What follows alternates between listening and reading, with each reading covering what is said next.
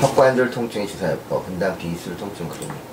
턱관절에 대한 주사요법은 턱관절의 골관절으로 인한 통증을 치료하거나 관절의 손상으로 인한 통증을 완화시킬 때 그리고 턱관절 기능 이상을 치료하는 데 주로 사용합니다. 턱관절 기능 이상은 저작근의 myofascial dysfunction으로 알려져 있는데 대표적 증상은 하악골, 귀 목, 편도 기둥에 이르는 방사통을 동반하면서 관절 자체의 통증을 나타내는 것입니다. 턱관절 기능 이상에서 종종 두통이 동반되기도 하는데 이를 긴장성 두통과 임상적으로 감별하기는 어렵습니다.